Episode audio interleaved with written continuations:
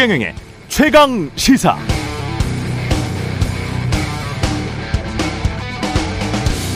네, 민심의 향배를 측정하는 여론조사도 질문이 중요합니다. 윤석열 대통령 국정운영 잘하나 못하나 국민의힘 차기 당대표는 누가 될까?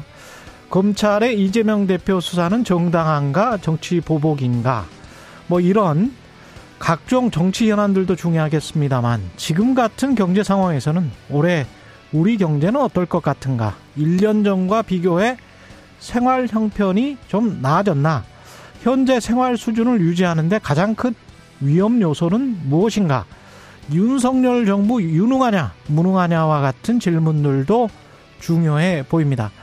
정치도 언론도 말로는 민생 민생 하면서 진짜 민생이 어려운 요즘 같은 때는 민생에 대한 국민들의 의견을 묻는 정밀한 여론조사들은 잘 나오지 않거나 잘 보도가 되지 않죠. 무슨 이유가 있을까요? 여러분이 만약 여론조사를 한다면 꼭 놓고 싶은 질문 문항은 무엇입니까? 언론은 그 질문들을 다 해주고 있습니까? 네, 안녕하십니까. 1월 24일 화요일 설날 연휴 마지막 날 세상에 이기 되는 방송 최경련의 최강시사 출발합니다. 저는 KBS 최경련 기자고요. 최경련의 최강시사 유튜브로도 실시간 방송되고 있습니다. 문자 참여는 짧은 문자 50원, 기본자 100원이 드는 샵 9730 콩오플 무료고요. 오늘 최강시사 정동영 전 통일부 장관과 윤석열 대통령의 해외 순방 등 이야기 나눠보고요. 설 연휴에도 쉬지 않, 않고 계속 터져나오고 있는 정치권 현안들 김재원 전 국민의힘 최고위원과 말씀 나눠보겠습니다.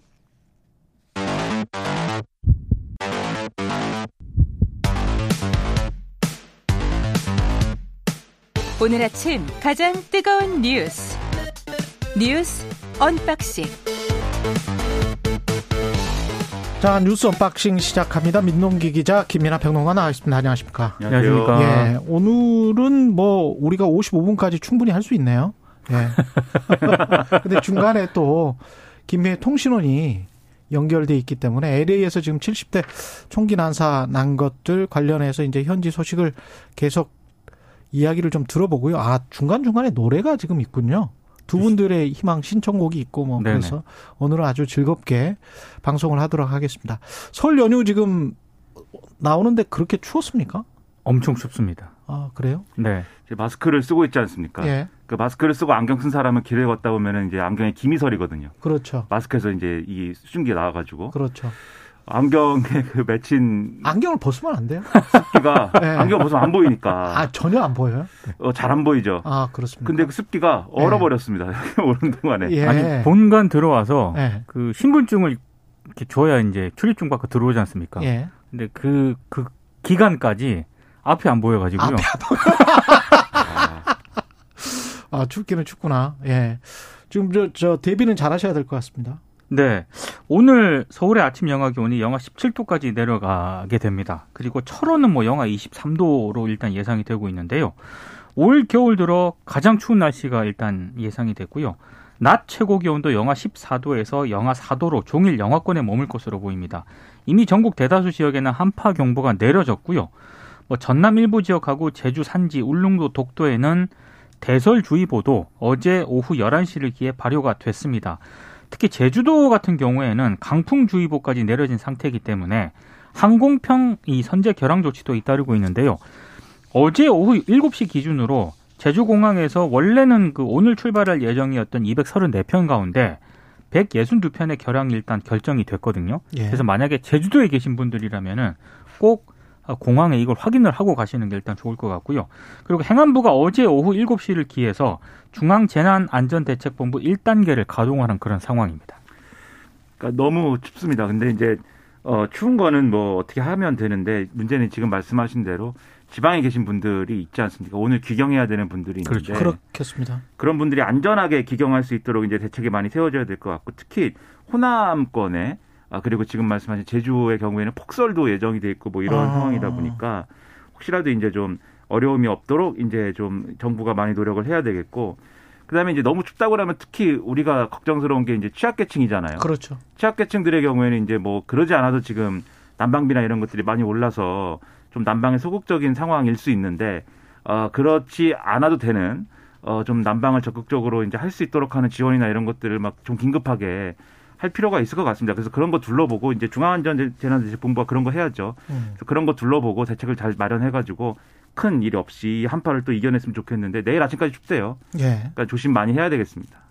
그리고 LA에서 70대 총기 난사, 아, 70대 할아버지가 지금 총기 난사를 하고 본인도 스스로 목숨을 끊은 것 같죠? 예. 네. 관련해서 희생자가 11명으로 늘었는데 LA에 지금 거주하고 계시는 김미애 통신원이 전화로 연결돼 있습니다. 안녕하세요.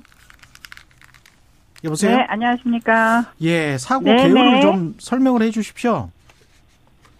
네네. 어, LA시 동부 지역입니다. 몬트레이 예. 파악 하면은 아무래도 중국계 주민들이 대부분 많이 살고 있는 그런 도시고요. 뭐 우리 한국인들도 꽤 비즈니스를 하고 계시고 또 중국 레스토랑이라든가 식료품점이 많은 그런 아주 어, 아담한 도시였었는데요. 어, 마침 또 캘리포니아주가 올해 처음으로 이 음력설을 공휴일로 지정하는 그런 경사가 아. 있었습니다. 그래서 어, 다른 때보다도 이 음력 설을 좀 성대하게 아시안 커뮤니티에서 어, 개최하고 맞으려는 그런 움직임이 보였었는데요. 어, 설 하루 전날인 지난 토요일 밤 어, 총기 난사로 인해서 오늘 아침까지 11명이 사망하고 10명이 부상한 사건이 발생했습니다. 범인은 72살의 어, 아직은 정확하게 지금 신원이 밝혀지지 않고 있지만 저희가 그 last name 성으로 미루어 볼때 어, 베트남계 중국 인 아니면은 음. 중국계 남성으로 지금 추정을 하고 있고요. 예. 어, 단독 범행으로 확인이 됐습니다. 이 범인 용의자는 어제 낮 토렌스 지역에 있는 주차장에서 어, 경찰과 대치 중에 자신에게 스스로 총을 쏘아서 자살한 채로 발견이 됐습니다. 예. 그러면은 그 다 휴일이었던 거예요? 어제 LA도? 그렇 그렇죠. 뭐 그래, 그런데 마침 또 일요일이어서요. 네. 아, 따로 그렇구나, 따로 그렇구나. 뭐 휴일을 저희가 지내지는 않았지만요. 예. 네, 네. 아시아계가 거기가 굉장히 많죠, 원래. 그렇죠. 이 사건이 발생한 몬트레이 파크 지역 하면은 저희가 뭐 어, 딤섬을 좀 먹고 싶다 하면은 잘 아, 찾아가는 곳이기도 하고요. 그렇, 군요또 한인들도 많이 살면서 비즈니스도 하고 계시고 예. 또 주거도 하고 그래서 한인 사회도 온종일 불안에 떨면서 가슴을 졸였습니다. 혹시 아시안 증오 범죄는 아니었나 하는 그런 어. 마음으로요. 불행 중 다행으로 한인들의 피해는 없는 것으로 확인이 됐습니다. 지금 범행 동기 관련해서는 뭐가 나와 나온 게 있습니까? 네, 아직까지 이 경찰이 뭐 공식적으로 발표를 하고 있지는 않습니다. 하지만 주류 지금 언론들의 보도를 제가 좀 살펴보니까요. 네. 이 피해자의 신원이 지금 아, 희생자들의 신원도 좀 일부 공개가 됐습니다. 일단 그 피해자는 10명 중에 9명이 60대와 70대, 그리고 아. 1명만 50대였었고요. 예. 이 총기 난사로 21명의 사상자를 내고 또 스스로 목숨을 끊은 범인 휴 캔 트랜은 범행을 저지른 댄스 클럽의 오랜 단골이었다고 합니다. 음. 그런데 최근에 이 댄스 클럽을 간 건 아니고요. 한 15년 전, 20여 년 전까지 갔고 오래전 아내와 이혼한 상태였던 독거남으로 알려져 있습니다. 독거남? 그리고 LA에서 한 1시간, 네, 1시간 반 정도 떨어진 그 리버사이드 카운티 헤멧 시에 있는 한 실버타운에서 혼자 생활을 하고 있었고요. 이번에 범행을 저지른 몬트레이 파크 댄스 클럽의 오랜 단골로 나타나서 약 20여 년 전에 아내와 처음 만난 곳도 바로 이 댄스 클럽이었다고 합니다. 그리고 어, 이 스튜디오에서 강사는 아니었지만 사람들에게 춤추는 스텝을 가르쳐 줄 정도의 실력도 있었다고 하고요.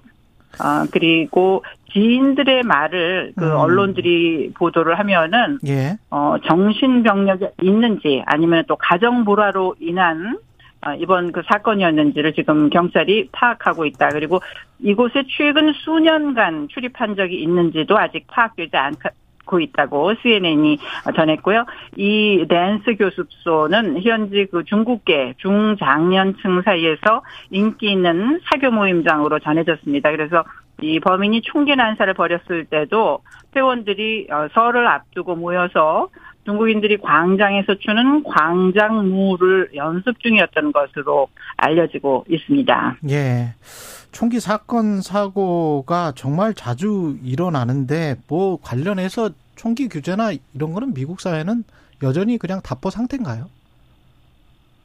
아, 그렇습니다. 참 이런 뭐 대단한 사건들이 일어날 때마다 안타까운 마음 저희가 어, 그지할 수가 없는데요. 네. 이번에도 이 LA 카운티 셰리프 국장이 브리핑을 하면서 캘리포니아의 총기 규제 법규가 아, 미 전국에서는 가장 엄격한 축에 든다 이런 음. 얘기를 했습니다. 그런데도 불구하고 오늘 어떤 일이 벌어졌는지 보라 그러면서 총기 규제를 더 강화해야 된다 이렇게 역설을 했는데요. 네. 그러면서 현행 총기 관리 시스템으로는 도저히 안 되는 것이다 이렇게 음. 얘기를 했습니다. 이번에도 이런 사건 때문에 총기 규제 주장이 또 주목을 받겠지만 결국은 공화당과 총기 규제 반대 로비 단체들의 반대에 부딪혀서 근본적인 안전 강화 조치는 이루어지지 않을 것이다. 이런 어, 체념 섞인 관측이 압도적으로 어, 우세한 그런 어, 모양새를 보이고 있습니다. 예. 그리고 이번 사건 직후에 다시 제기되고 있는 총기 규제 강화론, 음. 뭐 미국에서 집단 총격 사건들이 발생할 때마다 나오는 대표적인 반응이다 이렇게 언론들은 평가를 하고 있습니다. 일종의 뭐 리추얼처럼 관행처럼 이렇게 계속 이런 사건 사고가 되풀이 되는데 아무런 네네. 뭔가가 이루어지지 않는다는 게 참 다 다른 나라 입장에서 봤을 때는 좀 이상하다 이렇게 느껴지기도 합니다. 바이든 대통령을 비롯해서 네. 현지에서도 뭐 관련된 보도도 있을 거고 한인 사회 분위기 잠깐 전해 주시고 끝내도록 하겠습니다. 예. 네 네.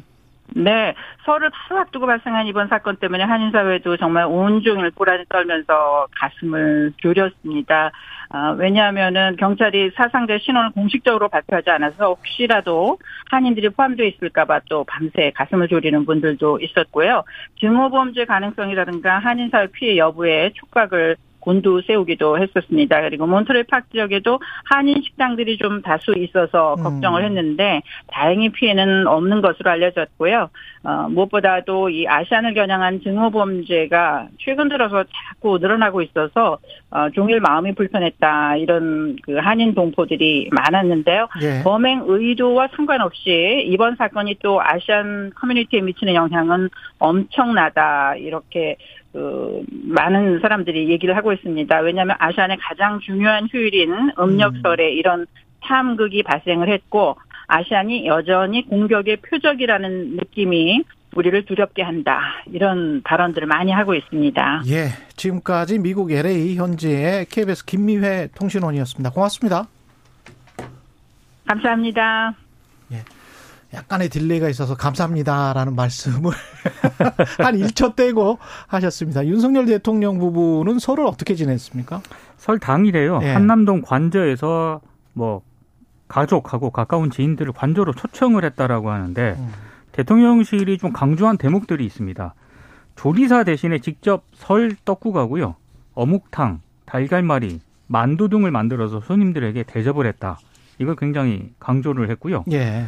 조리사를 비롯해서 관저 직원들 모두 각자 가족과 명절을 쇠도록 하고 관저에는 이제 최소 경호 인력만 지금 남긴 것으로 지금 알려지고 있는데 또 반려동물까지 밥까지 손수 다 챙겼다. 뭐 이런 부분들을 대통령실이 굉장히 강조를 하더라고요. 음. 그러니까 대통령이 뭐 그 과거의 인터뷰에서 뭐 저- 계란말이는 참 잘하시는 것 같아요. 그렇죠 뭐 늘 계란말이는 나옵니다. 그렇습니다. 네. 이 과거에 이제 뭐, 모 프로그램에서 뭐 스테인리스 팬으로 뭐 이렇게 계란말이를 했다 네, 그래서 그게 굉장히 나왔었죠. 뭐 화제가 되기도 했는데 스테인리스 팬으로 계란말이 하는 거는 좀 어렵습니다, 사실은. 그렇죠 스테인리스 그렇죠. 팬으로 계란을 다루는 네. 게 보통 일은 아니에요. 사실 이게. 모양이 네. 나오기가 힘들거든요. 그렇죠. 네. 이게 이제 어 대통령이 심지어 이제 뭐 변호사라든가 검사를 안 했으면은 뭐 식당을 하라고 아버지가 그랬다 네. 뭐 이런 얘기도 할 정도로 음식의 진심인데 음. 저는 이런 생각이 듭니다. 이게 좋은 일이에요. 어쨌든 그 친지들하고 이제 직접 밥을 이렇게 해서 어 좀 먹으면서 네. 어쨌든 그걸 했어야 될 조리사나 이런 분들이 명절을 세게 된 건 좋은 일인데 저는 오히려 여기에 좀 메시지가 좀 있었어야 되지 않을까 이런 생각이 듭니다. 이게 뭐 요리를 하면서. 그 예. 예를 들면은 어 누구나 명절 휴가를 어 마음 편하게 보낼 수 있도록 하겠다든지 그런 차원에서 우리가 이렇게 했다든지 이런 메시지가 있으면 좋지 않습니까? 또는 이런 또 이런 그 명절 밥상을 지금 친지들하고 뭐 주변 가까운 사람들과 함께 먹었다 이렇게 했는데 또 이 기회를 통해서 예를 들면 어려운 분들이라거나 지금 소외되어 있는 분들하고 같이 뭐 이렇게 식사를 하는 모양새를 만들 수 있는 거잖아요. 하다 아, 그런 분들을 초대한다거나 그렇죠. 하다 못해 지금 언론하고 관계가 좀 안 좋았는데 네. 기자들한테 한 김치찌개 끓여서 준다고 한 약속도 있지 않습니까? 그거는 약속을 안 지켰죠. 그렇죠. 근데 네. 예를 들면 이런 기회에 뭐 한번 해본다든지 물론 기자들도 뭐 명절을 세야겠지만 네. 근데 설날에 김치찌개는 좀 그런 것 같고요. 네. 그렇죠. 떡국이 있으니까 네. 그러니까 이렇게 좀 많이 활용을 했을 수 있지 않았을까 싶은데 오히려 음. 저는 그러면 여기에 초대된 사람들은 누구지? 뭐 이런 의문이 오히려 생기기도 하고 그런 점에서는 이 대통령실이 이런 기회를 또 뭐든지 뭐 쇼로 만들면 안 되겠지만 음. 정무적으로 활용할 수 있는 대통령의 정책적 메시지로 갖고 갈 수 있는 이런 모양새가 더 좋지 않았을까라는 생각도 저는 좀 듭니다. 그리고 이란 이야기가 또 오늘도 계속 뉴스에 나오고 있습니다. 외무부에서 윤석열 대통령 발언과 관련해서 입장을 밝혔는데 조치가 충분하지 않다. 그러니까 아랍에미리트의 적은 이란이라는 그 윤 대통령 예. 발언과 관련해 가지고요. 우리 정부의 대응을 일정 부분 긍정적으로 평가는 하긴 했습니다. 긍정적으로 평가를 하면서도 네, 근데 조처가 충분하진 않다. 이렇게 이제 얘기를 했는데요. 어, 그 정례 기자회견을 현지 시간으로 이제 23일에 가졌는데 이때 이란 외무부 대변인이 기자들하고 이제 막 질의응답을 하지 한 거 아니겠습니까? 예. 이, 이 대목과 관련된 질문이 나왔어요. 정확한 지금 이 이란 외무부 대변인의 평가는 이렇습니다. 테헤란과 서울에서 우리는 진지한 입장을 전달했다. 대화에서 한국 정부는 실수를 바로잡으려는 의지를 보였다. 우리 관점에서 그런데 한국 정부의 조치는 충분하지 않았다. 이제 이렇게 평가를 한 겁니다. 어, 이거는 지금 윤 대통령의 발언과 관련해서 양국이 대사를 막 서로 막 맞춰치를 하지 않았습니까? 그렇죠. 그 이후에 처음 나오는 이란 정부 측의 반응인데요. 어, 일단 뭐 계속해서 이제 한국 정부의 대응을 좀 지켜보겠다. 뭐 이런 쪽으로 해석이 좀 충분히 가능한 그런 대목인 것 같고요. 근데 그러면서 이란 외무부가 한국 정부의 동결 자금 반환 약속을 계속 이행하라 이걸 거듭 촉구를 했습니다. 음. 기자회견에서 이란 외무부 대변인이 직접 밝힌 내용인데요. 동결 자금 문제를 해결하기 위해서 한국 정부의 노력에 만족하지 못하고 있다. 한국 내 이란 자금은 양국의 다른 현황과 관계없이 반환돼야 한다. 이런 입장을 계속 밝히고 있는 그런 상황입니다. 그러니까 이게 어, 뭐 처음부터 뭐 가까운 나라들 사이에 뭔가 이런 책 잡힐 일이 있으면 그러면 사실 가까운 나라들끼리 그랬으면은 그건 어쨌든 잘 어떤 외교적 리스크를 최소화하면서 이제 소화할 수가 있는데 외교적으로 뭔가 현안이 있는 사이들 뭔가 두 나라가 협상을 해야 되거나 뭔가 이제 얘기를 해야 될 현안이 있는 경우에는 그렇게 책을 잡히면 바로 그걸로 이제 이용이 된단 말이죠. 그렇죠. 지금 이용하는 것 같아요. 이런. 그렇죠. 그래서 골치 아픈 건데 이 동결자금 반환에 대해서는 사실 우리도 골치 아픈 부분이 있는 겁니다. 이게 이게 돌려줄 수 있으면 우리가 그냥 돌려주면 되죠. 그렇죠. 근데, 근데 미국이 그렇죠. 예. 미국의 제재가 묶여 있기 때문에 이걸 돌려줄 수도 없고 그렇다고 해서 뭐 이란 산 원유나 이런 문제에 대해서도 우리 미국의 어떤 입장이나 이런 거를 뭐 따라갈 수밖에 없는 것이고 이런 이란에 대한 전반적인 경제 제재가 완화되거나 이렇게 가지 않으면은 이 동결 자금 문제를 해결할 수 있는 그런 조건이 우리로서는 안 되는 건데 그러면 이란이 이렇게 요구를 할 때 우리가 할 수 있는 대답은 뭐냐? 첫째로 뭐 무조건 우리는 뭐 다 안 되고 모르겠다 뭐 이렇게 할 수는 없는 거잖아요. 그러니까 이란이 아마 기대하는 거는 미국에 대해서 뭔가 이제 우리가 입장 표명을 해주거나 미국을 뭐 설득을 해주거나 그래서 이거 이것과 관련돼서 뭔가 예외를 인정받거나 뭐 이런 노력들이 하나가 있을 것이고 두 번째는 동결 자금 문제를 해결 못하겠다고 하면은 뭔가 다른 걸 달라 뭐 이런 그렇죠. 쪽으로 갈 수도 있는 것이고 이러면서 사실은 이 양자 간의 어떤 협상 구도에서는 우리한테 상당히 불리한 구도가 조성이 막 되는 거거든요. 그래서 현명하게 돌파를 해야겠지만 사실 이런 문제들을 계속해서 발생시킬 수 있기 때문에 계속 말씀드리지만 대통령의 어떤 리스크나 이런 것들이 조정이 되고 조율이 돼야 되는 겁니다. 그래서 이걸 어떻게 현명하게 해결해야 될까는 사실은 좀 시간이 필요할 것 같아요. 당장 무슨 뭐 미국의 입장이나 이런 게 바뀌지 않을 것이기 때문에 그런 점에서는 이 리스크를 계속 최소화하는 외교적인 노력을 계속 거듭해 나가는 수밖에 지금 없는 것 같습니다. 예. 대통령이 부적절한 이야기를 한 거는 사실이고 그런 말을 거기에서 할 필요가 없잖아요. 그리고 다른 나라에 가서 아랍에미레이트에 가서 이런 이야기를 우리가 왜 할 필요가 없고 언제든 설린 우호의 관계가 될 수 있는 나라들이고 이란 같은 경우는 뭐 옛날에 페르시아 그렇죠. 였잖아요. 이재호 전 장관도 어제 나와서 페르시아 노래 신청까지 했었죠. 예. 트로트 신청까지 했었는데 신라 묘역에도 보면 서역이라는 그, 그 서역에서 온 무슨 사람들 이야기 나오고 그러잖아요. 그렇죠. 네. 그 서역 관련해서 무슨 뭐 상들도 있고 그런데 그게 다 페르시아고 이란입니다. 그렇죠. 그게. 네. 예. 그리고 우리 건설사들도 그렇고 사실 우리 기업들이 이란을 비롯한 중동에 가서 돈을 많이 벌었잖아요. 사실 또. 그렇게 돈을 벌고 한 것의 어떤 배경은 그 중동의 복잡한 정치적 상황이나 뭐 그런 것에 관계없이 막 중동 국가들끼리 서로 막 대립하고 싸우고 막 자기들끼리 막 쏘는 와중에도 우리는 거기서 계속 그 현장을 지키면서 음, 그랬어요. 네, 건설을 계속 해 나가면서 네. 막이 없는 방법을 동원해 가면서 그렇게 한 것에 대한 신뢰가 있었기 때문에 박정희 전 대통령 때부터 그렇 그렇죠. 게 했죠. 그렇죠. 그런 신뢰가 있었기 때문에 우리 기업들이 거기서 많이 경제적인 어떤 이득을 얻은 건데 음. 이런 것들이 한순간에 이런 정치적인 어떤 그러한 문제로 연결되는 다소 이제 좀 아니했던 그런 순간들 때문에 음. 그런 것들이 훼손되는 것은 상당히 우리로 국익으로서도 상당한 음. 훼손이 있는 거죠. 이게 국민의힘 의원들, 뭐 하태경 의원도 그렇고 여러 의원들, 특히 이제 안철수 의원 같은 경우에는 지금 당 대표 후보이기 때문에 의미가 있습니다. 윤석열 대통령의 아랍에미레이트 관련 발언을 옹호했습니다. 최경련 최강 시사에서도 그랬고요. 네. 예. 그러니까 이게 민주당이 외교 참사라고 이제 비판을 하지 않았습니까? 근데 그 민주당 비판에 대한 일종의 약간 반응인 것 같아요. 음. 그래서 오게티를 침소봉대해서 국익 외교를 훼손하려 들면 안 된다. 이렇게 이제 어제 페이스북에 이제 글을 올렸는데 뭐 외교를 하다 보면은 뭐 이런 이런저런 일도 발생할 수 있다. 근데 너무 이거를 막 침소봉대해 가지고 막 국익 외교를 뭐 훼손하고 이런 식으로 간다는 것 자체가 아 조금 좀 심하다. 뭐 이런 취지의 글이고요. 다만 이제 이런 부분은 있습니다. 문재인 정부가 무리한 탈원전 정책을 추진하려고 하다가 음. 아랍에미리트와의 경제 협력 관계를 후퇴시켰는데 윤 대통령이 이걸 만회하기 위해서 어, 뭐 여러 가지 국빈 방법으로 이런 노력을 성사시켰고 큰 경제 외교 성과를 안고 돌아왔다 이렇게 높이 평가를 했는데 이거는 이 자체보다는 전당대회를 앞두고 그렇겠죠. 안철수 의원의 메시지. 여러 가지 네. 좀 메시지로 해석을 하는 게 좀 좋지 않을까 싶습니다. 나는 대통령을 사랑한다. 네, 이게 뭐 안철수 전 의원이 아무래도 이른바 이제 친윤 뭐 후보 이렇게 도장이 찍혀 있는 건 아니기 때문에 예. 내가 약간 색깔이 그렇고 그다음에 중도 공약이나 수도권을 중시하지만 그래도 대통령의 어떤 연대 보증인이다 이걸 내세워 가지고 이제 움직임이 있는 건데 근데 저는 그런 부분은 평가하고 싶어요. 어쨌든 오게 티다라는 건 인정했다. 티라는 것은 인정했다. 이전에 이제 정부와 그다음에 이 저 국민의힘의 어떤 대응을 보면은 인정을 안 하잖아요. 이게 티라는 것을 맞는 얘기 했는데 왜 그러냐 이렇게 나오는데 맞는 얘기는 아닌 거예요. 대통령 말씀이 그리고 이제 저는 이제 어 이런 문제에 대해서도 또 국민의힘이 인정할 것은 인정하면서 어 이전에 이제 외교적인 어떤 리스크처럼 그런 상황으로 몰고 가는 것은 우려가 되는데 지금 안철수 의원 이렇게 얘기하지만 다른 의원들은 사실 또 어, UAE에 적은 이란 맞는데 왜 그러냐 이렇게 가기도 하고 아니, 그럴 필요 없어요. 그렇죠. 그렇죠. 그렇게 예. 하지 말아야 되고요. 외교부 외교부 차관 불러다 놓고 자꾸 그렇게 대답하라고 하는데 음. 얼마나 곤란하겠습니까 외교부가. 그리고 탈원전 얘기는 지난 정권에서 그런 일은 있었죠.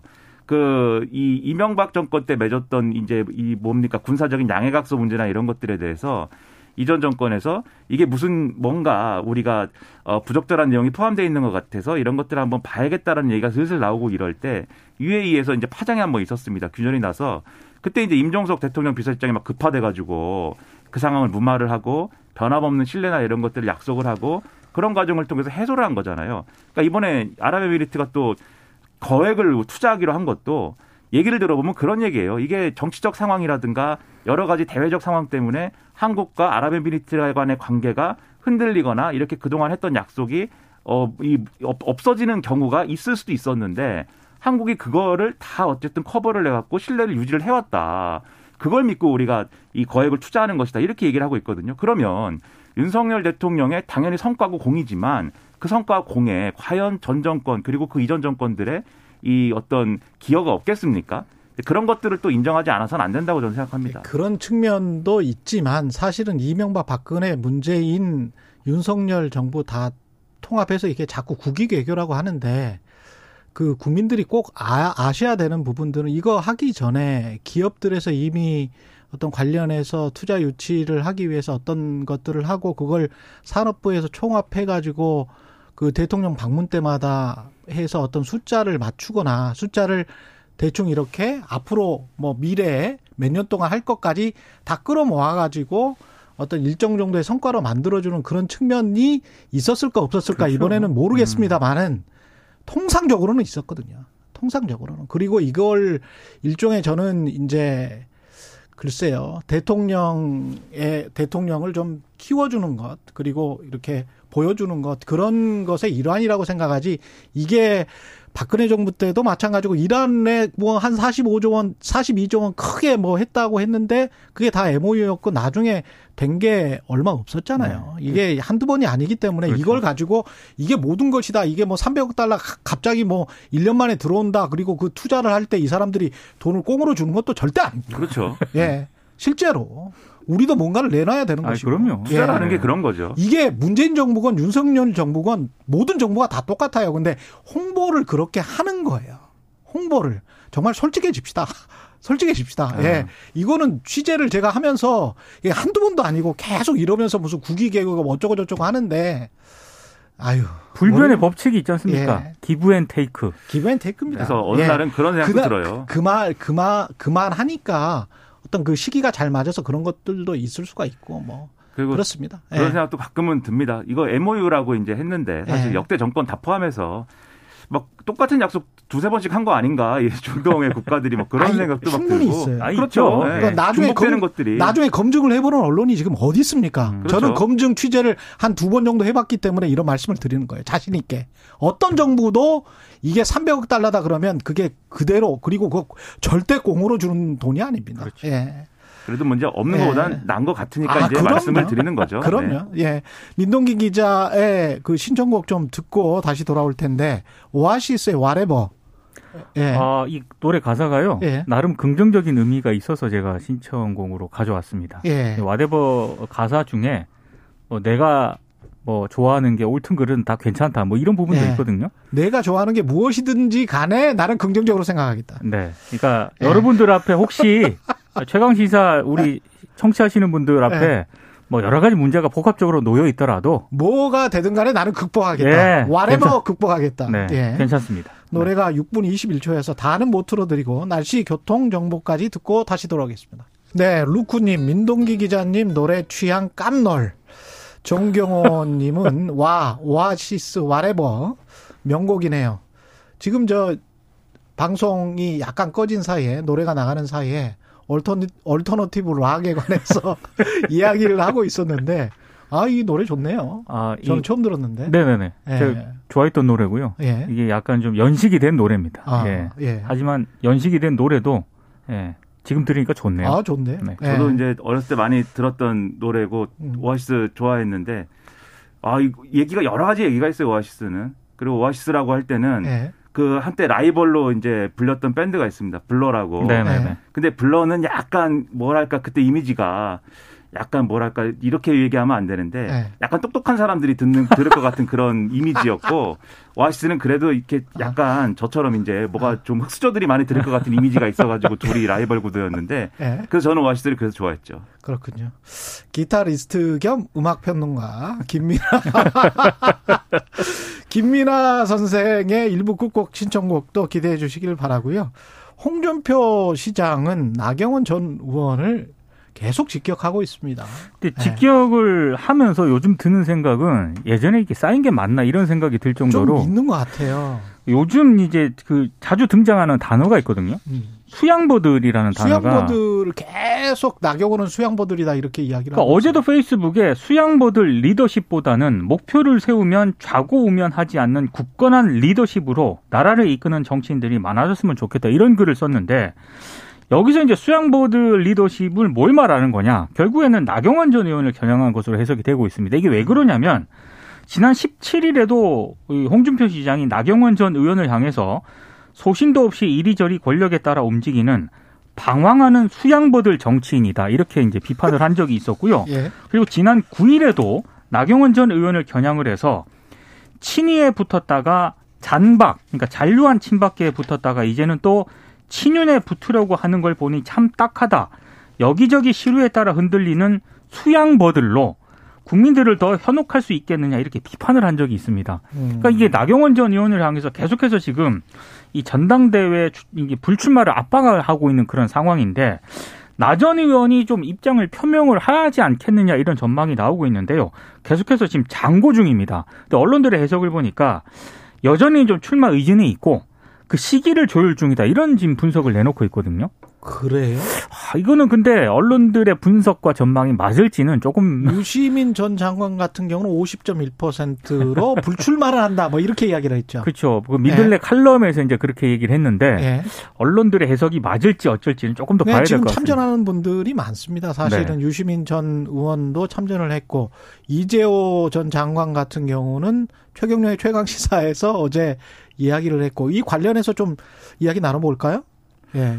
그러니까 이게 어 홍준표 시장의 이제 나경원 전 의원에 대한 계속되는 지적이 동원되는 말이 있어요. 그게 이제 음. 말씀하신 수양버들이 하나가 있고 또 하나는 이미지 정치가 있습니다. 근데 이 이미지 정치로 언제까지 이렇게 먹고 사느냐 뭐 이런 비판을 아. 많이 하는데 그러게 같은 의미죠 사실은 수양버들하고 이미지 정치라는 게 자기 주관이나 노선이 없고 어떤 이미지만 가지고 이제 내용 없이 정치를 한다 이런 얘기니까. 음. 근데 이제 홍준표 시장의 그런 지적이 저는 뭐 뭐 틀린 지적이라고 생각 안 하고 그리고 음. 사실 정치권에 그런 인물이 뭐 한두 명입니까? 굉장히 많이 있고 음. 그리고 또 더 나아가서는 홍준표 시장도 어떻게 또. 보면은 그렇죠. 그렇죠. 아니, 모든 사람이 이미지가 어느 정도는 있죠. 그렇죠. 그게 실체와 얼마나 가깝느냐. 음. 그렇죠. 좋은 이미지라면. 그리고 이제 홍준표 네. 시장도 예를 들면은 그런 지적을 하거든요. 지난 대선 모래시계 검사로 유명했었잖아요. 그렇죠. 그렇죠. 네. 그것도 이미지 정치고 어떻게 보면. 그렇죠. 네. 그리고 홍준표 시장이 대선 나갔을 때도 어, 그러니까 지난 대선 후보 경선 때도 분명히 이제 헝가리식 출산 대책을 얘기를 했다. 홍준표 음. 시장이 대선 후보 경선 후보로서 그래서 뭐 애를 이제 낳으면은 출산을 하면은 이 대출한 돈에서 얼마를 깎아주고 몇 명 낳으면 탕감해 준다 이 얘기 했는데 나경원 전 의원한테 왜 포퓰리즘이라고 음. 하느냐 이런 음. 비판도 있거든요. 근데 그것도 어떻게 보면은 이제 이미지 정치고 또 어떻게 보면은 정책적으로 보면 수양 버드릴 수 있죠. 그래서 이런 비판들이 있는데 저는 나경원 전 의원이 결국 출마하느냐 마느냐에 대한 예측이라는 거는 결국 본인 결심에 달린 거여서 주변에서 뭐라고 얘기를 하든 뭐 본인이 뭐 하는 거니까는 예측할 수 없는 거 아니겠습니까? 근데 가장 중요한 거는 지금까지 그 비판이 맞다는 거예요. 그러면은 지금 순간에는 나경원 전 의원이 정말 승부를 걸어보려고 하면은 수양보들이 아닌 그리고 이미지 정치에만 기대는 게 아닌 뭔가의 행보와 뭔가의 어떤 단서들이 나와야 되는데 음.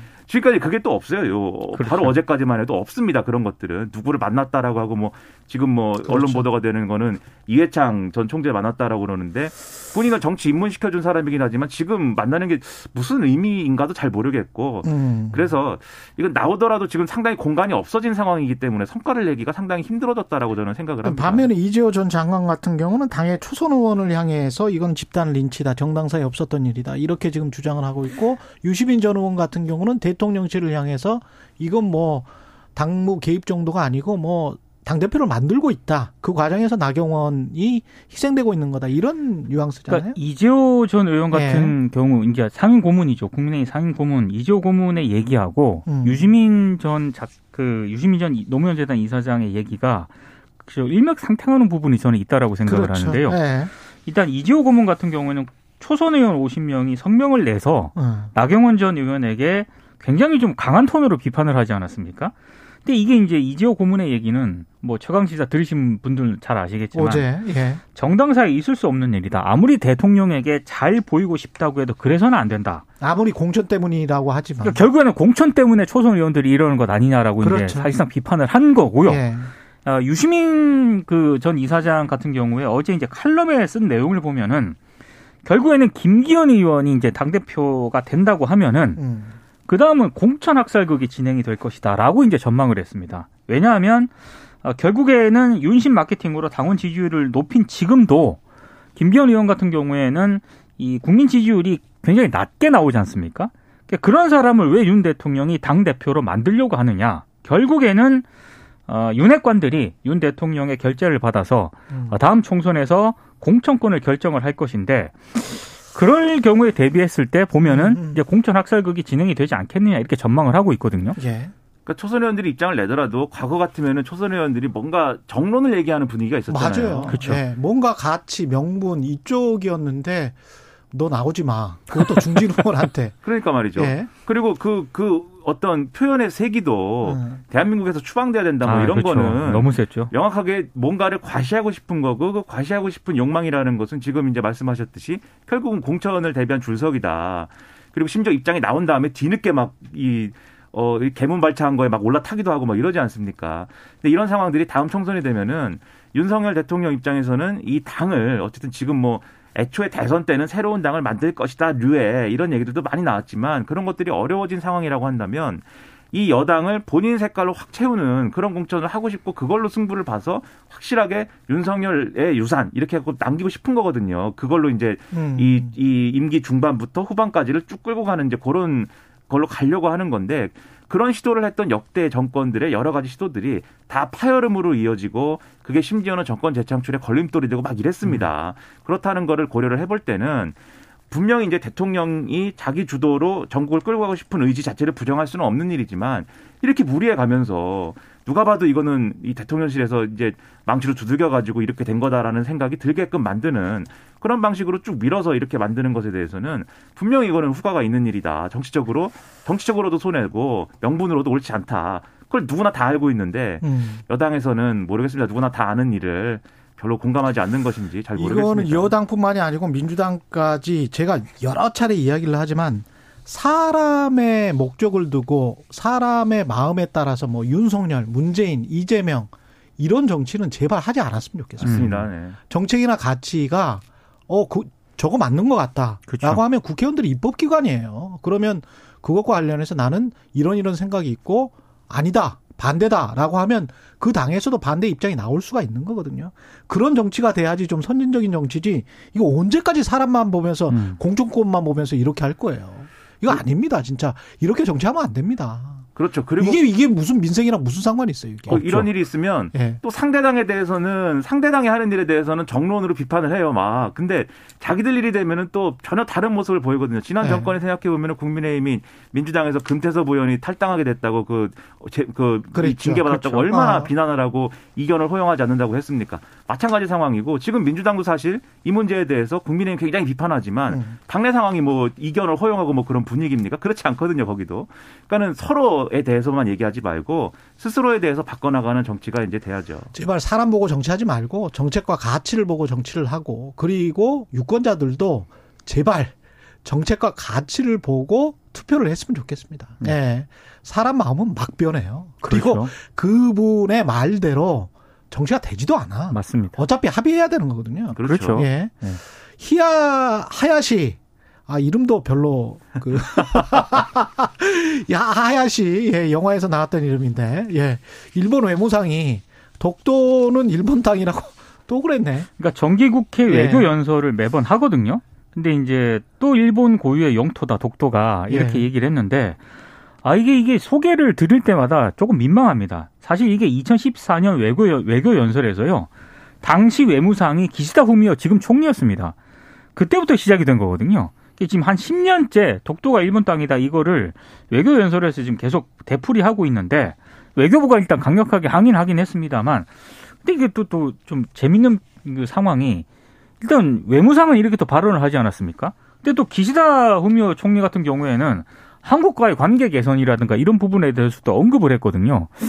이게 참 미묘한 그런 상황인 것 같습니다. 근데 이게 이런 거예요. 그러니까 기시다 후미오 총리가 이제 한국과의 관계 개선을 얘기한 거는 그동안 엇나갔던 상황을 1965년도 청구권 협정으로 한일 간의 과거사가 다 해결됐다는 쪽으로 정상화되는 과정이고 그 정상화 시킨 걸 기반으로 해가지고 한일 간의 관계 개선을 하겠다라는 얘기를 하는 거거든요. 그러니까 윤석열 정부에서 입장이 조금 바뀌었죠 이제. 그렇죠. 예. 그러니까 하야시 오시마사 의무상도 마찬가지 얘기를 하는 건데 그게 무슨 얘기냐?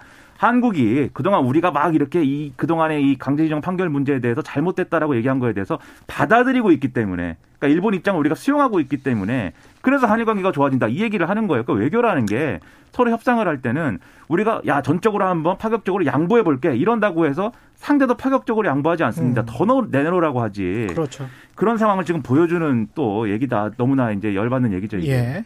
좀 끝내야 되는데 김민하 평론가 신청곡이 제프 백의 고잉 다운. 네. 경기도 지금 하강 국면인데 고잉 다운. 네. 이게 이제 이분이 기타리스트인데 예. 대표곡들이 다 우울하거나 난해해요. 예. 근데 그나마 이게 신나고 그나마 어, 신납니까? 네, 대중적이어서 골랐지만 예. 가사는 예. 네, 자기가 이제 좋아하는 여성에게 차였다는 얘기입니다. 아 그렇군요. 예. 경기는 좀 고잉업 했으면 좋겠습니다. 그렇습니다. 예. 지금까지 민동기 기자 김민아 평론가였습니다. 고맙습니다. 고맙습니다. 고맙습니다.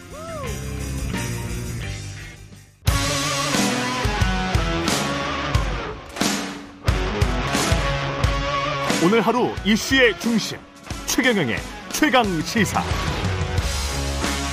네, 지난 주말 윤석열 대통령이 새해 첫 해외 순방을 마쳤고요. 남북 관계 관련해서도 여전히 좀 안 좋은 상황이 진행되고 있습니다. 성과 과제 그리고 남북 관계까지 다 정동영 전 통일부 장관과 이야기 나누겠습니다. 안녕하세요. 안녕하세요. 예. 설잘 지내셨습니까? 예, 새해 복 많이 받으십시오. 예, 복 많이 받으세요. 예. 윤석열 대통령 해외 순방 갔다 이제 돌아오셨는데 성과는 있었고 300억 달러 아랍에미레이트 논란도 있었습니다. 예, 총평해 주시면 뭐 총평이라고 어, 말씀하시니까 예. 참 안타깝습니다. 안타깝다. 아, 이제 나가기만 하면 대형 사고냐 예. 하는 지적을 피할 수 없게 돼서 참 음. 안타깝네요. 예. 예. 이번에 일종의 이제 말 실수는 아랍에미레이트의 적은 이란, 북한의 적은 한국의 적은 북한. 뭐 이래서 예. 결국은 3단 논법으로 가면 뒷말은 이란의 한국의 적은 이란 뭐 이런 식으로 지금 논리 구성이 되기 때문에 거기에 함유돼 있는 거는 그렇죠. 예. 뭐 UAE는 이제 형제 국가다. 어? UAE의 안보는 우리 안보다. 예. 어? 어, 여기가 여러분의 조국이다. 음. 이제 이것도 너무 나간 건데요. UAE 적은 이란이고 우리의 적은 북한이다. 이건 이제 에, 지나가는 말이 아니라 공식적이고 공개적인 그렇죠. 국가 지도자의 입장인데 음. 에, 안타깝죠. 어, 대통령 윤 대통령도 어, 잘 하고 싶었겠죠. 예. 아마 그런 다짐을 가지고 갔을 텐데 이제 중요한 것은 이 외교의 영역은 윤 대통령이 경험해 보지 않은 영역이거든요. 그렇죠. 그런데 에, 에, 이 국제 정치는 치열한 권력 투쟁의 장이란 말이죠. 음. 이 장에서 우리의 국익을 극대화하려면 국익을 확보하려면 두 가지입니다. 하나는 실력이고 하나는 신중함이거든요. 음. 어, 실력이라는 건 경험이 있어야 나오는 거고 또 학습하고 천착해야 하는 건데 김대중 대통령 같은 경우에 해당하는 거지요. 예. 어, 미국하고도 잘 지내고 중국하고 일본하고 러시아 외교를 원만하게 해서 우리 국익을 도모했던 거지요. 그렇죠. 그리고 국제정치 교과서에 나오는 말입니다. 외교의 철칙이 신중함이다, 프루던스다 라는 거거든요. 예. 근데 이 두 가지가 결여된 것이 이런 이제 실수를 부르게 된 건데요. 음. 어, 이 점에서는 어, 이거를 지금 외교부가 장병 격려용이었다, 이란과는 상관없다라고 어, 눈치는 걸로는 넘어갈 수가 없습니다. 예. 왜냐하면 정말 그렇게 생각했다면 어, 외교부에 뇌가 없거나 어, 뇌가 없거나. 예. 무지한 대응이라고 생각합니다. 윤석열 대통령이 실력과 결국은 신중함이 결여돼 있다, 부족하다, 없다 이런 말씀이신데 그걸 인정할 필요가 있습니다. 그걸 인정할 필요가 있다. 실력은 단기간에 쌓을 수가 없는 거지 않습니까? 그렇죠. 그렇죠. 그러나 이제 저 참모들하고 부단히 토론하고, 토론하고. 학습하고 해야 되죠. 그러면 대통령- 신중함이라도 갖춰야 될 것 같은데요. 그렇죠. 외교를 어, 검찰 수사하듯 할 수는 없는 거지요. 음. 그러니까 이- 일단은 이게 내가 잘 모르는 영역이다라는 걸 전제해야 되는 건데 예. 에, 중동 정치라는 게 얼마나 복잡하단합니까? 예. 우리 국민들도 이해하기가 쉽지 않은데 음. 그런데 UAE와 이란은 이제 최근에 에, 2, 3년 전부터 관계 개선을 시도해서 어, 대사도 교환하고 경제 협력도 증가하고 이런 상황인데 아마 보고서를 제대로 소화를 못한 것 같아요. 음. 그러고 나서 어 지금 우리가 어, 이란하고 관계가 굉장히 복잡 미묘하거든요. 예. 사실 그 우리가 수입한 원유 대금 70억 달러를 미국이 이란 제재에 동참하면서 그렇죠. 그걸 지불하지 않아서 이게 껄끄럽단 말이죠. 음. 그러니까 지금 어 이란 외교부가 이미 이 한 이란 간의 외교 갈등으로 어 일단 어, 비화된 거거든요. 예. 어, 이란 외교부가 대사 초치한 거 한국 대사를 불러들인 것에 불러서 항의한 데 이어서 이 윤 대통령의 발언이 걸프 지역의 평화와 안정을 훼손하고 있다라고 규정했거든요. 음. 규정하는 게 중요한 겁니다. 훼손했다는 거거든요. 그렇죠. 그리고 어, 거기 더 나가 한 발 더 나가서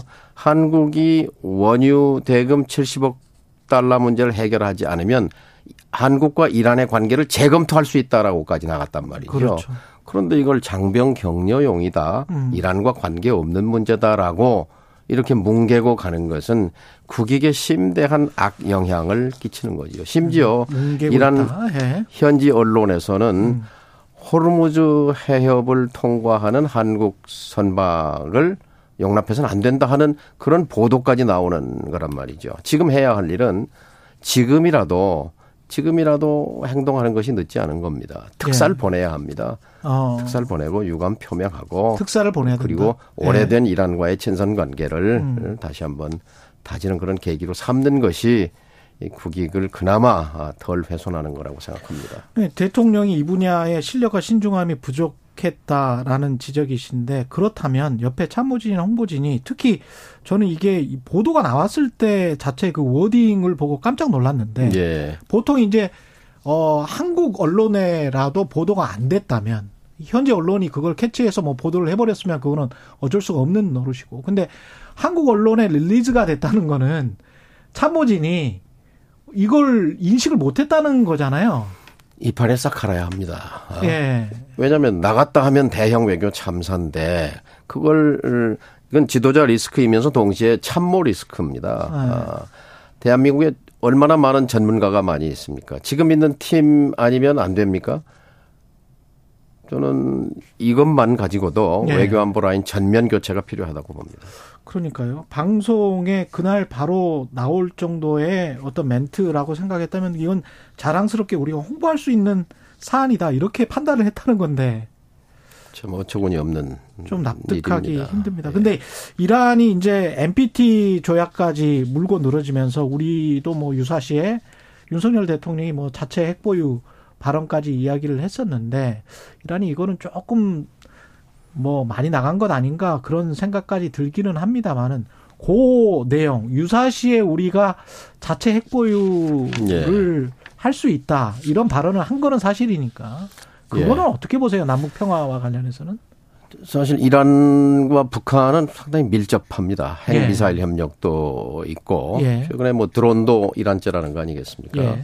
예. 그런 점에서 아마 그런 연상 작용 끝에 그 이란 적발언이 나온 그런 배경도 있지 않은가 생각하는데요. 예. 사실 대통령의 말은 굉장히 무겁습니다. 얼마나 중요합니까? 그런데 지금 핵무장론과 관련해서 결정적인 것은 일관성입니다. 그러니까 지난 그 신년 국방부 업무 보고 때 예. 공식적인 자리 아닙니까? 어, 우리가 핵무장 할 수 있다. 음. 아마 미국이 가장 경악, 화들짝 놀랐을 것이고 국제사회도 예. 놀랐죠. 예. 이제 그것의 연장에서 이란에서도 이제 이런 반응이 나온 것인데요.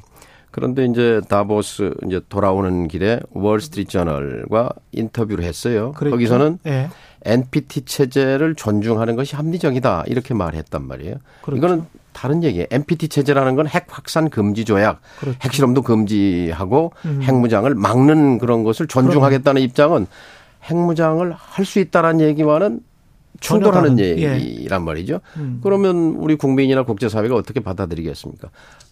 대바, 대번에 이렇게 나왔어요. CNN이 뭐라고 했냐. 음. 아니, 이 연초에, 응? 그. 핵무장.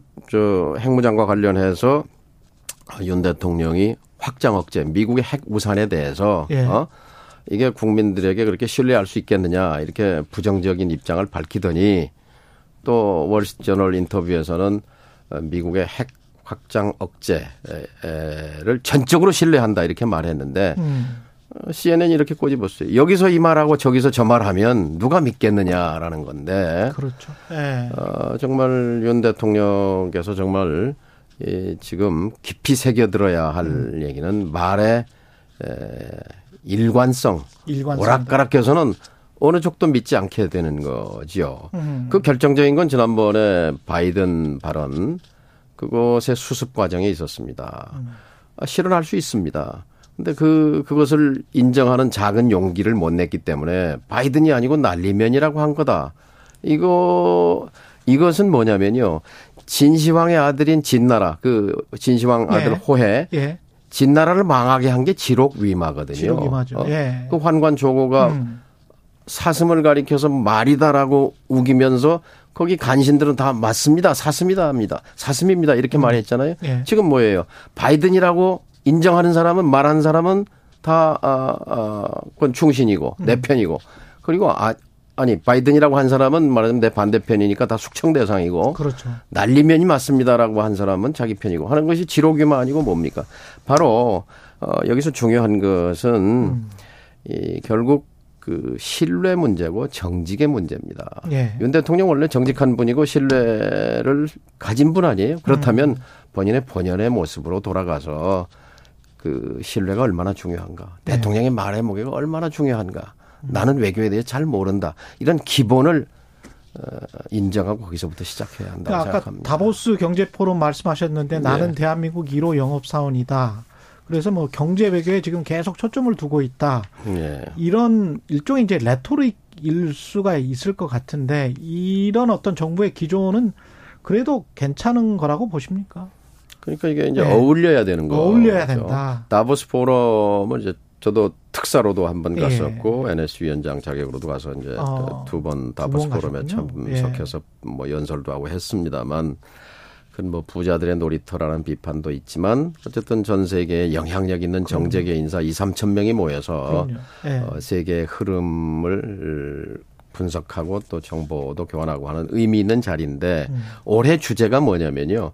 분열된 세계에서의 협력입니다. 음, 분열된 세계에서 협력. 얼마나 우리가 발언하기 좋은 그런 입장에 있습니까? 그러네요. 분열된 한국에서의 긴장 완화와 평화를 주제로 그 무대에 서서 얘기했더라면 울림이 있었을 것입니다. 예. 그런데 지금 윤 대통령은 취임사도 그렇고 유엔 연설도 그렇고 신년사도 그렇고 평화를 얘기하지 않잖아요. 음, 그러니까 그 점이 지금 세계적인 흐름과 엇나간 것이고 다보스 연설도 그런 점에서 안타깝습니다. 지난번에 최경련 최강시사에서 이희수 교수였나요? 한양대학교 명예교수 중동 전문가 똑같은 말씀 남북 갈 대치 상황에서 오히려 이란의 적은 누구 누구의 적은 누구 뭐 이렇게 말하는 것보다는 평화의 메시지를 전달했다라면 훨씬 더 먹혔을 것이다 그 이야기를 하셨는데 같은 그렇죠. 예, 우리에게 있어서 예. 평화는 그냥 단순히 필요 조건이 아니라 음, 절대 조건이거든요. 그래 윤 예. 대통령이 지금 자임해야 할 것은 평화의 전도사이지 예이 무장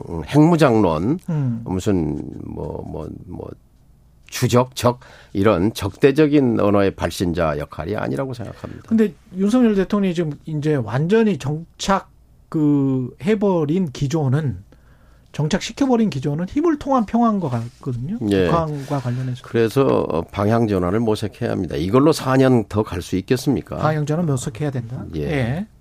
그 어떻게 해야 될까요? 결국은 북한에 어떤 손을 내밀고 대화하자라고 설득하는 수밖에 사실 없어요. 외교는 불가능을 가능케 하는 예술입니다. 적을 예. 벗으로 만들 수 있는 것이 외교거든요. 음. 아, 김대중 대통령 때 한일 관계 생각해 보면 알 수 있지 않습니까? 또 노태우 김영삼 정부 때 북방 외교 아, 중국이 적이었어요. 중공 적. 그렇죠. 적을 우방으로 바꿔놓은 거잖아요. 러시아도 적이었잖아요. 예. 이것이 외교입니다. 그런데 멀쩡한 이란을 적으로 규정하고 북한과의 긴장 완화를 향해서 가도 지금 가야 할 판인데 이것을 압도적 전쟁 준비 국면으로 몰고 가는 것이 과연 지혜로운 지도자인가라는 음. 질문을 이건 정파를 떠나서 온 국민이 던지는 질문이어야 한다고 생각합니다. 그러네요. 근데 그 당대표로 나온, 국민의힘 당대표로 나온 김기현 의원 같은 경우도 과거 이제 핵 관련해서 굉장히 좀 공격적인 발언을 했었고, 여성의 민방위 교육 도 이거는 전쟁을 어떤 염두에 두고 지금이라도 민방위 교육을 해서 유사 시에 예. 우리가 대비해야 된다 이런 뉘앙스인데, 국가 동원 체제를 말하는 건데요. 예. 어, 이것은 민주주의의 역방향입니다. 그러니까 50년 전에 이제 그때 40대 후보로서 김대중 후보가 예비군 폐지론을 냈을 때 큰 반향이 있었는데 이게 이제 정반대 아, 방향인데요. 그랬군요. 40년 전이군요, 그게. 50년 전입니다. 예. 1970년에. 예. 그런데 지금 여성의 민방위 체제 편입 이것은 어떻게 생각하기에 따라서는 음. 이른바 20대 남녀 갈등을 그 선거 소재로 썼던 것처럼 예. 국내 정치용 아니냐. 그리고 이건 또 국회에서 통과될 가능성도 없지 않습니까? 다수당도 아니기 때문에. 예. 네. 정말 이 예.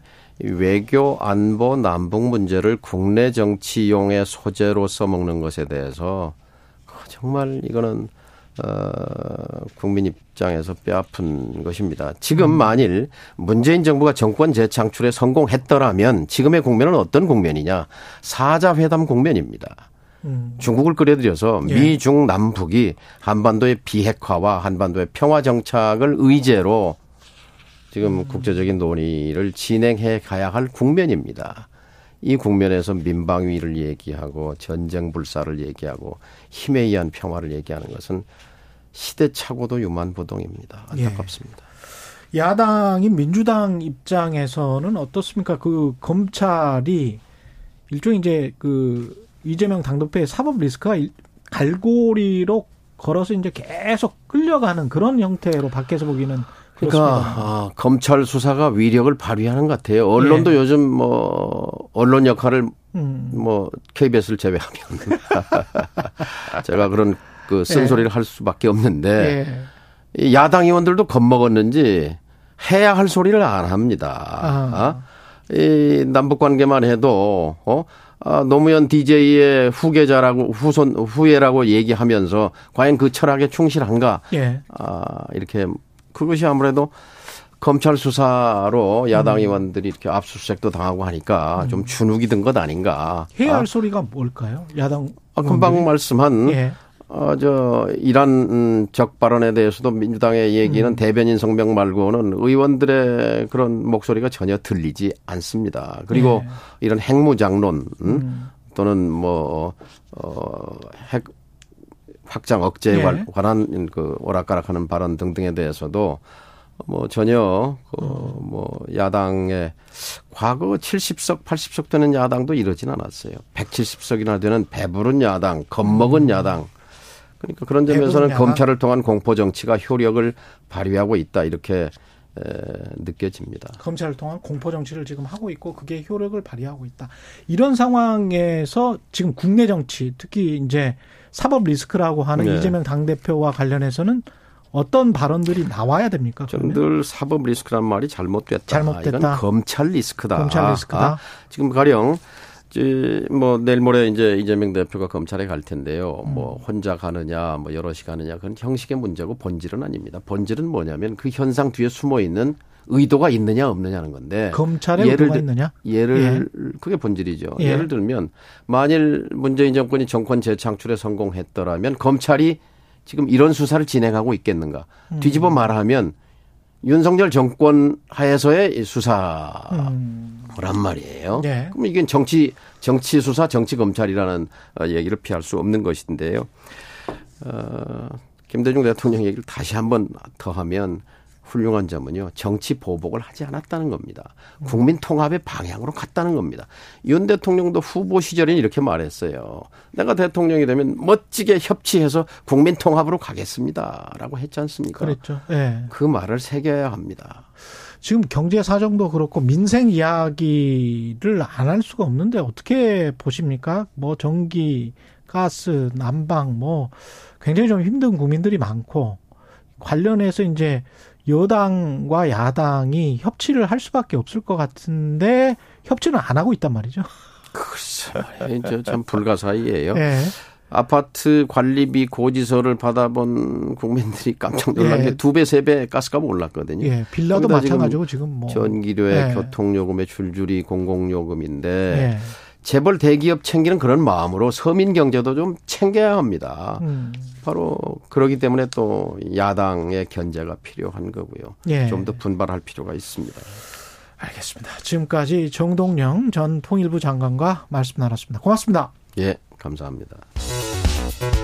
여러분은 지금 KBS 1라디오 최경영의 최강 시사와 함께하고 계십니다.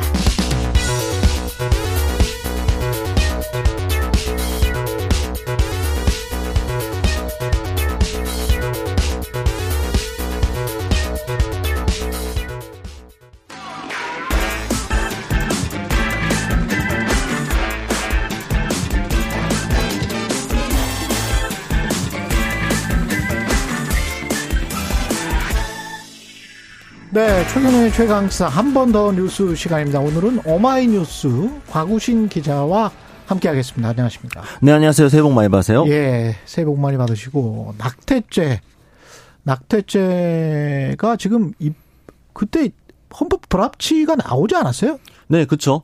2019년도에 헌법 불합치 결정이 나오면서 네. 기존의 낙태죄 관련 법의 시한은 2020년 12월 31일, 그러니까 이때까지 대체 입법이 이루어졌어야 되는데 그러면 입법이 안 된 거죠. 2년이나 지났는데? 그렇죠. 그러니까 기존의 낙태죄 관련 조항은 더 이상 이제 사, 효력이, 효력이 없, 없고 근데 새로운 입법은 이루어지지 않아서 이 입법 공백이 2년 넘게 이어지고 있다라는 소식입니다. 아, 비어 있네. 네. 이거는 국회에서 이런 일은 해야 될 것 같은데요? 그러니까 국회에서 네. 사실 뭐 논의가 지금 전혀 안 되고 있었던 건 아닌데 네. 여전히 좀 이 기준을 어떻게 할 것인가를 두고 기준 네, 좀 상당히 치열하게 싸우고 있습니다. 일단 네. 임신 14주 24주 전면 허용 이렇게 좀 다양한 의견들이 있는데요. 낙태를 언제까지 할 수 있느냐? 네, 그렇죠. 그래서 이제 법무부가 사실은 이전 음. 정부에서 내놓은 대안이 있었습니다.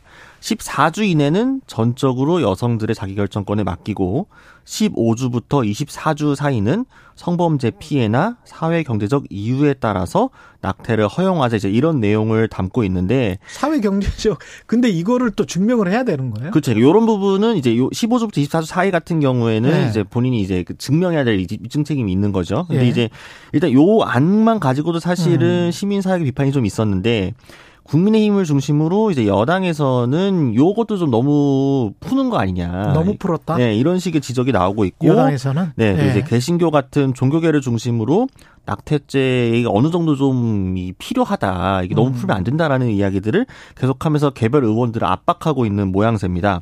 그리고 지금 정부가 바뀌었지만 새 정부 들어서 지금 요거에 대해서 논의가 전혀 진척이 안 되고 있는 상황인 거죠. 그렇군요. 이게 지금 먹는 임신 중지약 같은 경우도 한국에서 지금 유통이 되고 있습니까? 아 불법으로 유통이 되고 불법입니까? 네, 그러니까 해외 네. 직구라든가요. 좀 음. 이제 암암리에 암시장에서만 하고 있는데 이게 원래는 합법적으로 도입을 하려고 시도를 했었어요. 이게 예. 어한 제약사에서 이 현대약품에서 식품의약품 안전처에 신청까지 했었는데 헌법재판소에서 불합치 판정이 나왔으니까 네, 결정이 그렇죠. 나왔으니까. 그래서 지금 이상한 게 뭐냐면요, 임신 중지를 하는 것 자체는 이제 죄가 아닙니다. 법원에서 음. 판결이 나오고 있는데. 예. 관련 의약품 거래 및 유통은 여전히 불법인 상황인 거예요. 음. 그래서 요것도 이제 입법이 안 되고 있는 부분인데, 근데 식약처에서 요거를 도입한다고 했을 때 어, 자료를 좀 보완해라라서 좀 까다롭게 심사를 하는 바람에 제약사에서 포기해 버렸거든요. 그러니까 이제 이미 다른 나라에서 여러 나라가 유통이 잘 되고 있는 약인데 음. 왜 우리나라만 지나치게 까다롭게 기준을 두고 있느냐 이걸 가지고 이것도 혹시 뭐 교회나 이런 쪽 여러 눈치 봐서 그런 거 아니냐 음. 이런 이야기들이 나오고 있죠. 철학적으로 가치적으로 봤을 때는 언제부터가 인간인가 태아가 퇴임을 했을 때부터 인간인가 네. 아니면 14주 아까 25주 뭐 이런 이야기 했었잖아요. 네, 네, 그렇죠. 그때부터 인간인가 뭐 아니면 뭐 나야지 인간인가 뭐 이렇게 되는 거잖아요. 이게 사실은. 예. 근데 그걸 여성의 또 권리라는 게 있고. 그렇죠. 자기 결정권이 있으니까요. 자기 결정권이 있는 네. 것이고. 그래서 태아가 언제부터 인간인가는 인권에 관련된 것이고 여성의 자기 결정권도 역시 인권에 관련된 것이라 쉽게 합의는 안 되겠네. 그러니까 이건 치열하게 네. 토론을 해봐야 될 것 같은데요. 그러니까 활발하게 예. 토론을 해야 되는데 음. 멈춰 있어서 지금 국회가 예. 그런 상황입니다. 이런 것도 좀 국회에서 관심을 갖고 왜냐하면 여성들로서는 또 시급한 문제일 수도 있기 때문에 예. 가수 이적 3만 원 지폐 아이디어 설 연휴 때 이 아이디어가 지금 어 집중 주목을 받고 있습니다. 네. 예. 이게 이제 이적 씨가 이제 인스타그램에 지폐라는 제목의 글을 올렸는데요. 네. 3만 원권 지폐가 나오면 좋을 것 같다. 음. 1만 원에서 5만 원권은 점프의 폭이 너무 크다라면서 3만 원권 지폐는 필시 유용하게 쓰일 것이라고 했습니다. 그러니까 오랜만에 음. 만난 조카에게 만 원을 주긴 좀 뭐 하고 또 몇 장을 세워주는 것도 점수로 보일까봐 호기롭게 5만 원권을 쥐어주고는 뒤돌아 후회로 몸부림쳤던 수많은 이들이 3만 원권의 등장을 열려 환영하지 않을지라고 덧붙였는데 네. 저도 이번에 처음으로 아, 이제 조카들 네, 세뱃돈을 이제 주는 입장을 처음 해봤는데 저는 아. 예상치 못했다가 예. 저도 정말 예, 호기롭게 5만 원권을 쥐어줬지만 네. 아 이거 너무 큰 거 아닌가라는 생각이 그좀 평등하게 네. 또 5만 원, 뭐 초등학생한테도 5만 원, 대학생한테도 5만 원.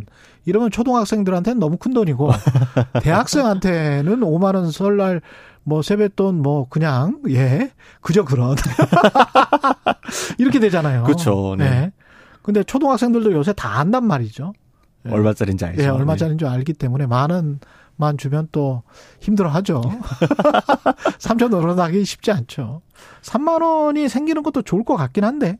그러니까 바로 이제 우리 하태경 국민의힘 의원이 이거 예. 받았습니다. 그래서 연휴가 지나면 바로 3만 원권 발행 촉구 및 국회 결의안을 발의하겠다라고 했어요. 그러니까 음. 세뱃돈은 앞으로도 사라지지 않을 우리의 전통 문화인데 예. 1만 원은 작고 5만 원은 부담이 되는 국민들이 대다수일 거다. 라면서 해외 사례 들었습니다. 음. 사실 미국도 10달러, 20달러, 50달러 단위가 있고 20달러가 유로도 있어요. 네, 유로도 맞아요. 비슷하죠. 음. 근데 이제 우리나라는 음. 축의금 이제 부서 단위가 보통 1, 3, 5로 가기 때문에 그렇죠. 우리나라는 2만 원권보다는 3만, 원권이 더 적합할 것이다라면서 논의를 추진해 보겠다라고 밝혔습니다. 옛날에 5만 원권이 없었을 때 3만 원 축의금 하는 경우도 꽤 있었었거든요. 예, 그렇기 때문에 1, 3, 5, 7로 갑시다.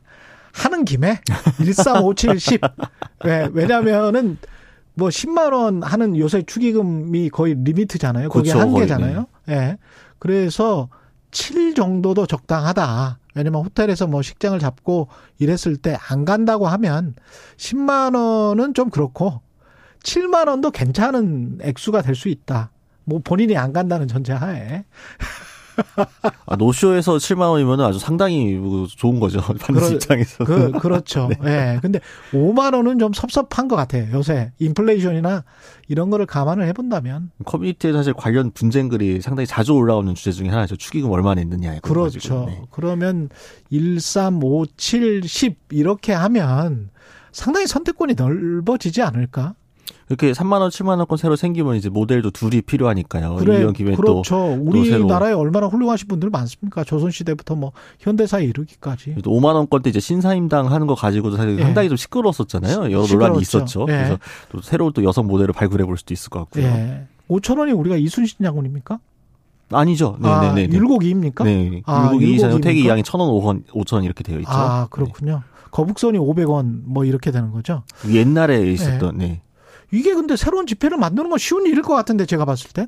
근데 이제 그 도난 이제 위조 관련 해가지고 여러 가지 장치 넣어야 되고 또 있지. 네 이제 네. 어쨌든 발행하는 것 자체가 이제 비용이 들긴 드는데 네. 실질적으로 이제 유통되거나 이런 것들이 보았을 때 오히려 국민 경제적으로 음. 이득이 또 될 수도 있기 때문에 네. 여러 가지 효과를 좀 고려를 해볼 수 있을 것 같습니다. 한 3, 40초 남았는데 지금 저 여당 출입 기자니까 네. 다시 한번 나경원 네. 전 의원 나옵니까 안 나옵니까? 약간 타이밍이 실기를 한 것 같긴 한데 했는데 그래도 여전히 좀 유효하다라고 봅니다. 이렇게까지 고, 네, 고민을 하고 있는 거는 사실은 나하고 싶다라는 마음이 큰 거거든요. 이렇게 음. 나하고 싶은데 여러 가지 상황이 좀 안 좋은데가 있기 때문에 조만간에 금명간에 결단하지 않을까 싶긴 유시민 합니다. 전 장관은 50.1에 불출마하면 90% 불출마 아닐까요? 50.1이라는 게 어떻게 보세요? 이 뉘앙스는? 어, 사실 불출마를 할 수도 있겠는데 네. 근데 이제 그러니까 그냥 상식적으로 보았을 때 과연 음. 나경원 전 의원이 지금 불출마를 하면 그렇다고 공천 받을 수 있느냐 뒤가 있겠느냐 그런가? 어, 그러니까 허락보다 용서가 쉬우니까요. 네. 허락이 안 나왔으면 일단 저지르고 용서받는 게 용산으로부터 그렇게 표현할 수도 있습니다. 한 번 더 뉴스 오마이뉴스 곽우신 기자였습니다. 고맙습니다. 감사합니다.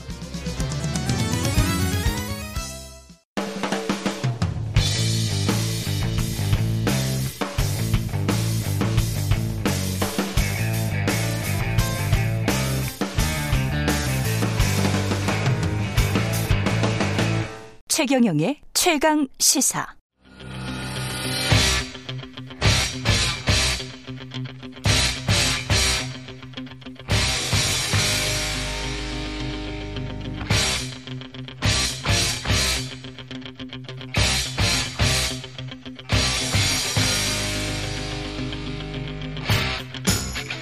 네, 답답한 정치 이슈를 팍팍 때려보는 시간입니다. 정치 펀치.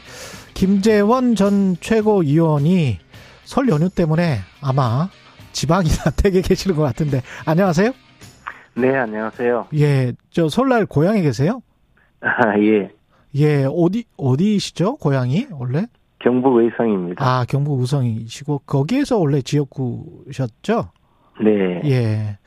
뭐 고향 푸근하십니까? 근데 오늘 날씨가 많이 추워요. 아, 의성 날씨 많이 춥습니까? 네. 예. 그 의성 쪽 어떻습니까? 설날 밥상머리에 지인분들이나 친척분들이랑 정치 이 뉴스를 좀 이야기를 나누십니까? 어떻습니까? 뭐 대부분 이제 그 정치적으로 관심 있는 분들이 어, 물어보시는 이야기가 예. 뭐 나라가 왜 이리 시끄럽냐 이런 이야기가 그렇죠. 예. 어르신들은 특히 조용한 게 좋은데. 예. 네 예. 너무 좀 싸우지 마라 뭐 이런 이야기예요. 지역 민심이 너무 싸우지 마라. 예. 어디나 다 똑같은 것 같네요. 지금 네. 저 국민의힘 전당대회 관련해서 먼저 여쭤봐야 되는데 국민의힘 내에서도 이제 경쟁이 치열합니다. KBS가 한국 리서치에 의뢰해서 국민의힘 당대표 지지도를 조사를 했는데 자세한 내용은 중앙선거 여론조사 심의 홈페이지를 참조하시면 되고요. 국민의힘 지지층 332명 응답을 살펴봤더니 김기현 28.2, 안철수 19.3, 나경원 14.9, 유승민 8.4 이렇게 나왔네요. 김기현 의원이 다 오차범위 밖으로 지금 앞서고 있어요. 네. 음. 그 일반적인 어 그 어떤 그 추세는 충분히 그런 방향이 맞는 것 같습니다. 그리고 네. 어 김기현 의원이 이제 그 윤석열 대통령과 뜻을 같이 하고 윤석열 대통령의 에, 절대적인 지지를 받고 있다는 것이 국민들에게 많이 각인이 되면서 어 특히 이제 국민의힘 지지자들 입장에서는 어, 김기현 의원에 대한 지지세가 에, 쏠리는 것이 분명한 그 어, 민심으로 관측이 되고 있습니다. 예. 어, 그 국민의힘 지지자들 또는 뭐 국민의힘 당원들은 지난 대선을 거치면서 음. 당 대표가 어, 대통령 후보 또는 어, 당선된 대통령과 아. 뜻을 달리하고 사사건건 시비를 걸 때 얼마나 많이 이 괴로운 국면을 어, 겪어야 하는지를 직접 그 봐온 분들이거든요. 그래서 예. 어, 당 대표와 대통령이 음. 그 함께 뜻을 갖고 국정에 에, 협력하고 국정을 함께 운영하는 것이 좋겠다라는 생각을 실제로 갖고 있습니다. 그래서 어, 그런 어, 어떤 지지 성향을 보이는 것 같은데요. 예. 다만 이제 구체적인 수치를 두고 누가 우열이 있다라고 어, 본다는 것은 현실적으로 어, 그것이 미세한 것까지 맞지는 않을 거라고 생각을 합니다. 그러게요. 제가 잠깐만요. 제가 좀 말씀을 네. 잘못 드린 게 있는데 왜냐하면 네. 95% 신뢰 수준의 플러스 마이너스 3.1인 줄 알았는데 플러스 마이너스 5.4예요. 이게. 근데 저는 그래서 김기현 안철수 간 격차가 8.9기 때문에 오차범위 냅니다. 저는 김경호 안철수. 문제를 넘어서요. 예. 사실 그 오차 범위가 적용되지 않는 통계라고 봅니다. 왜냐하면요. 아, 그것은 이제 어, 응답자 1000명에 대해서의 여론조사는 모르겠는데요. 그렇죠. 실제 이제 1000명을 대상으로 물어보고 그중에 국민의힘 지지자를 맞아요. 저 골라낸 것이거든요. 한 300명, 맞아요. 330명 정도를 맞아요. 물어본 통계이고요. 더 음. 문제는 심각한 문제는 그것이 아니고 국민의힘 당원이 아니라 국민의힘 지지자이기 때문에 당원들과는 또 전혀 모집단이 다르다. 다른 문제가 있고요. 또 하나는 아, 통계라는 것은 모집단을 축소해서 그러네. 표본 집단을 추출을 해야 되는데 음. 당원들의 그 구성은 저 뭐 정당이 민주당도 비슷한 성향의 저 국면을 갖고 있는데요. 음. 60대 이상의 그 어, 고령층이 그 절대적으로 그 많이 분포가 되어 있고 어, 조금 편차가 조금 시정되긴 했지만 국민의힘의 경우에는 영남 지방에 40% 이상의 그 당원들이 몰려 있거든요. 근데 지금 어 330명을 대상으로 한 통계를 뽑았다고 하면 그런 지역적 그러네. 연령별 이런 그 구성이 전혀 맞지가 않거든요. 분포가 전혀 맞지 않네. 예. 네, 그냥 물어본 어, 분들이기 때문에 음, 그것을 두고 몇 퍼센트 차이가 있다라고 하는 것은 그러네.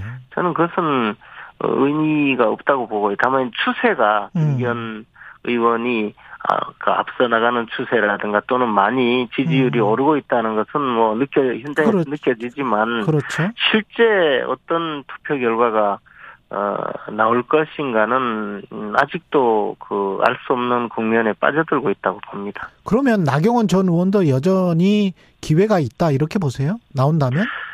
근데 저 현장에 느끼기도 나경원 전 의원인 저 지지도가 많이 떨어지고 있다는 것은 분명히 느껴지는 것이고 아? 그것은 여론조사에서 나타나는 추세는 맞을 거라고 봅니다. 음. 그것은 이제 어 실제 나경원 전 의원에 대한 지지가 떨어지는 것인지 아니면 지금 현재 출마 여부에 대해서 의사를 밝히지 않고 있기 때문에 그 지지자들의 지지가 그 표, 표시가 되지 않아서 그런 것인지는 알 수가 없지만 현재 뭐 그런 추세가 있는 것은 틀림없는 사실이라고 봅니다. 표면적으로 봤을 때 대통령과의 갈등이 그 지지율 하락에 영향을 끼치고 있습니까?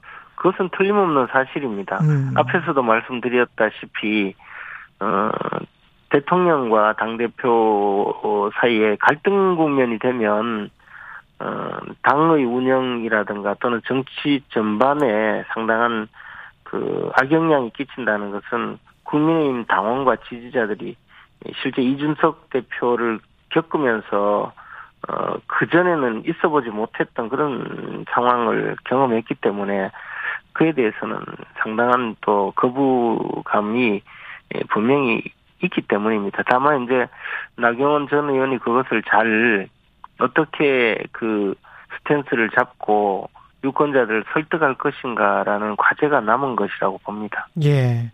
나경원 전 의원은 나오긴 나옵니까? 어떻게 보십니까? 저도 뭐 상당 기간 연락을 하지 아, 그래요? 잘 모르는 상황이고 언론을 통해서 보고 있는데요. 예. 어, 오늘 아침 언론에 보니까 뭐 곧 출마 선언할 아, 거라는 그래요? 어, 그 측근의 그, 저 인터뷰가 있던데요. 음. 어, 뭐 어, 조만간에 결론이 나지 않을까 저도 예상하고 있습니다.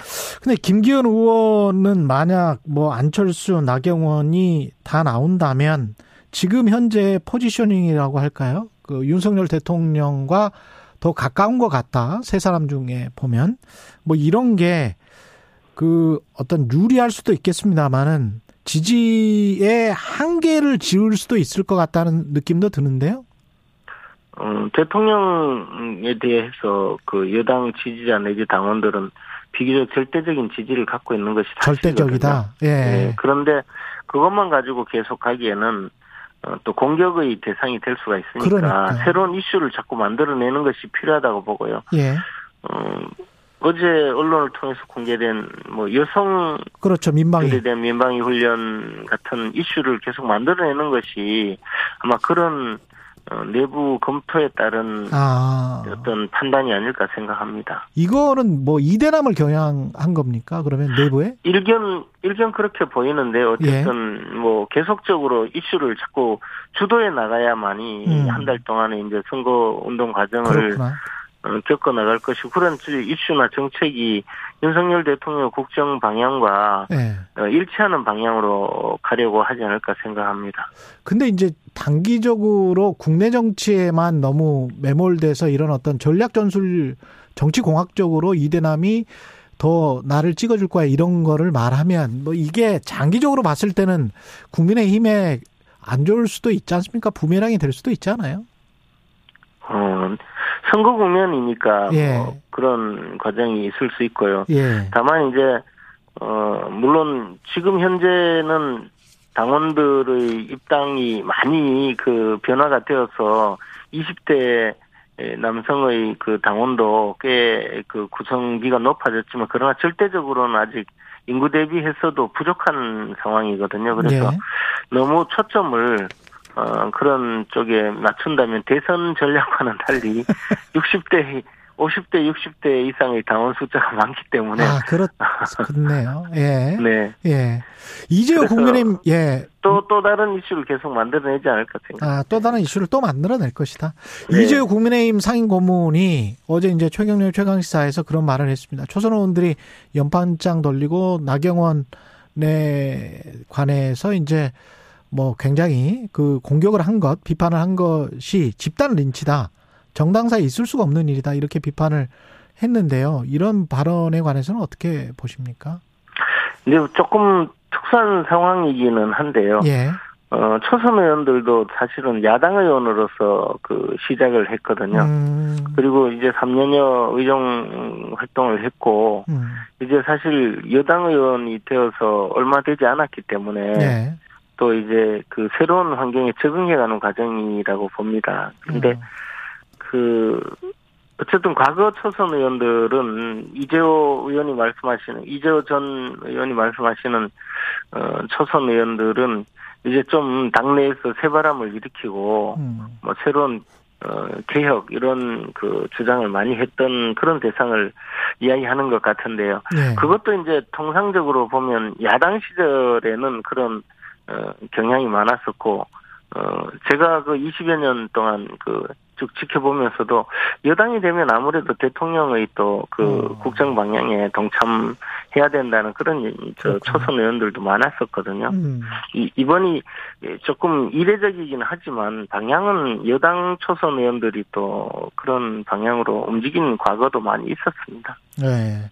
근데 국민의힘의 이런 지금 뭐랄까요 트렌드라고 할까 추세가 윤석열 대통령이 이준석 당 대표를 밀어내는 듯한 모습, 유승민, 나경원 그래서 호불호가 확 갈리는 것처럼 보이는 게 국민의힘의 확장세에 도움이 될까 진짜 총선 때는 그런 어떤 우려 걱정을 하시는 분들이 당내에도 꽤 많이 있지 않습니까? 뭐 대선을 거치면서 윤석열 예. 대통령이 기존 정치인들과는 조금 다른 문법으로 접근을 하신 건 사실이거든요. 그리고 예. 어, 그, 자신의 의지를 분명히 드러내고, 그런 자신의 색깔을 드러내오면서 사실은 정치권에 데뷔를 했거든요. 어, 검찰총장 시절이라든가, 어, 이런 모습 이후에 정치권에서도 그런 모습으로 계속 그, 저, 어, 세- 성격과 생각을 분명히 드러내는 것이, 음. 예, 지금 말씀하신 그런 어, 그, 우려하시는 분들에게는 생, 생소한 것으로 받아들일 수 있는데요. 한편, 정책적으로 보면, 뭐, 어, 노동개혁, 교육개혁, 연금개혁에 대해서 강한 의지를 보이면서, 음. 사실 기존 또 정치인들과는 다른 모습으로 어, 접근하고 있어서, 네. 약간의 그, 어, 다른 면이자 또 장점이기도 하고요. 그것에 있다? 대한 또, 네. 어, 우려는 또 그만큼 또, 저, 부작용을 잘 또, 어, 그, 어, 관리해 나가면 되지 않을까 생각합니다. 예. 그리고 마지막으로 KBS 아까 한국 리서치 의뢰에서 한 여론조사에 그 이재명 당대표에 대한 관련 수사 여론조사가 있었는데 정당한 범죄 수사다 아 47.7, 정치보복 수사다 44.1. 약간 높긴 합니다만은 오차범위 아니란 말이죠. 그래서 이건 뭐라고 통계학적으로는 말할 수가 없고 게다가 이제 두 달 전 조사 때는 오차범위 바뀌었어요. 그래서 이게 어떻게 보십니까? 그 민심이 약간 좀 변하는 것 같기도 한데. 저는 그보다 이제 그 정치가 자꾸 양극화되면서 아, 어 이런 여론조사에 응답하는 분들도 양극화되는 것 아닌가 생각이 음, 들고요. 한편 네. 이게 이제 뭐 어떤 그 옳고 그름을 떠나서 그냥 정파적으로 응답을 어, 하고 하도록 있다. 사회가 몰고 가고 있는 것 아닌가 생각을 합니다. 예. 그래서 그것보다는 어 검찰 수사에서 진실을 제대로 밝혀내서 음, 그것을 통해서 국민들이 그 알아낼 수 알아갈 수 있도록 만드는 것이 진정한 어 뭐 방법이 음. 아닐까 생각합니다. 여론몰이로서 해결될 수는 없거든요. 이런 문제는요. 예. 여기까지 듣겠습니다. 정치펀치 김재원 전 국민의힘 최고위원이었습니다. 고맙습니다. 고맙습니다.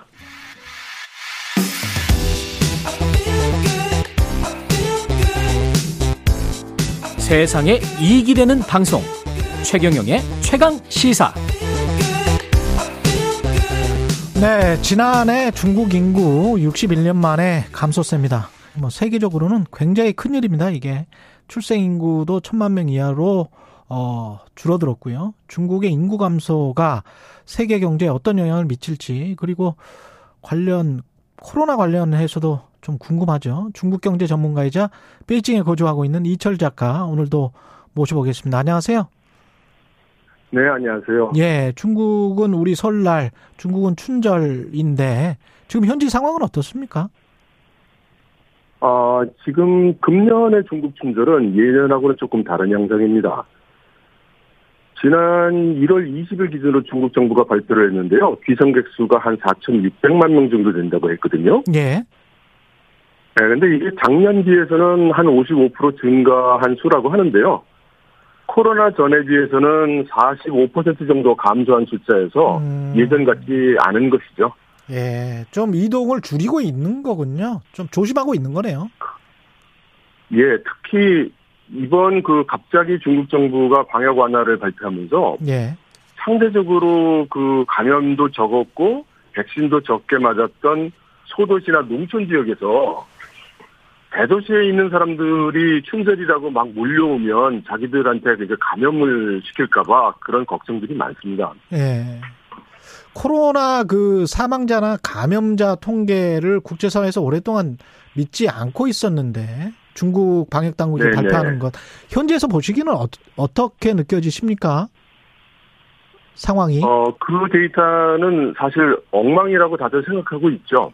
데이터는 엉망이다. 여태까지 예. 예, 코로나 사망자 수가 그동안 누적으로 만 명이 안 됐었거든요.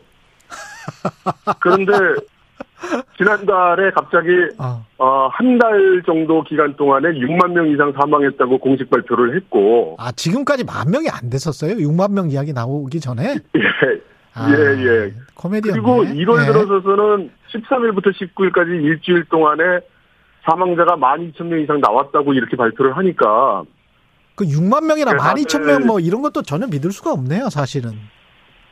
예, 6만 명 이상 사망했다고 한 것도 이제 중국에는 가장 큰 병원을 삼갑위원이라고 부르거든요. 예. 이게 전국에서 삼갑위원회 입원을 했다가 사망하신 분들만 하루에 한 분 정도 나왔다고 계산을 해도 이 정도가 나오는 거예요. 아, 그렇군요. 그러니까 사실은 훨씬 더 많을 것이다. 다들 이렇게 생각하죠. 근데 서방 언론에서 뭐 막 인위적으로 그 계산하는 그 숫자 있잖아요. 뭐, 네네. 뭐 100만 명, 200만 명, 1000만 명, 무슨 뭐 억 이런 이야기까지 나오던데 중간에 뭔가 이 네네. 타협점이 있어야 될 것 같은데 이철 작가님이 보시기에는 대충 추정하는 숫자를 어떻게 봐야 될까요?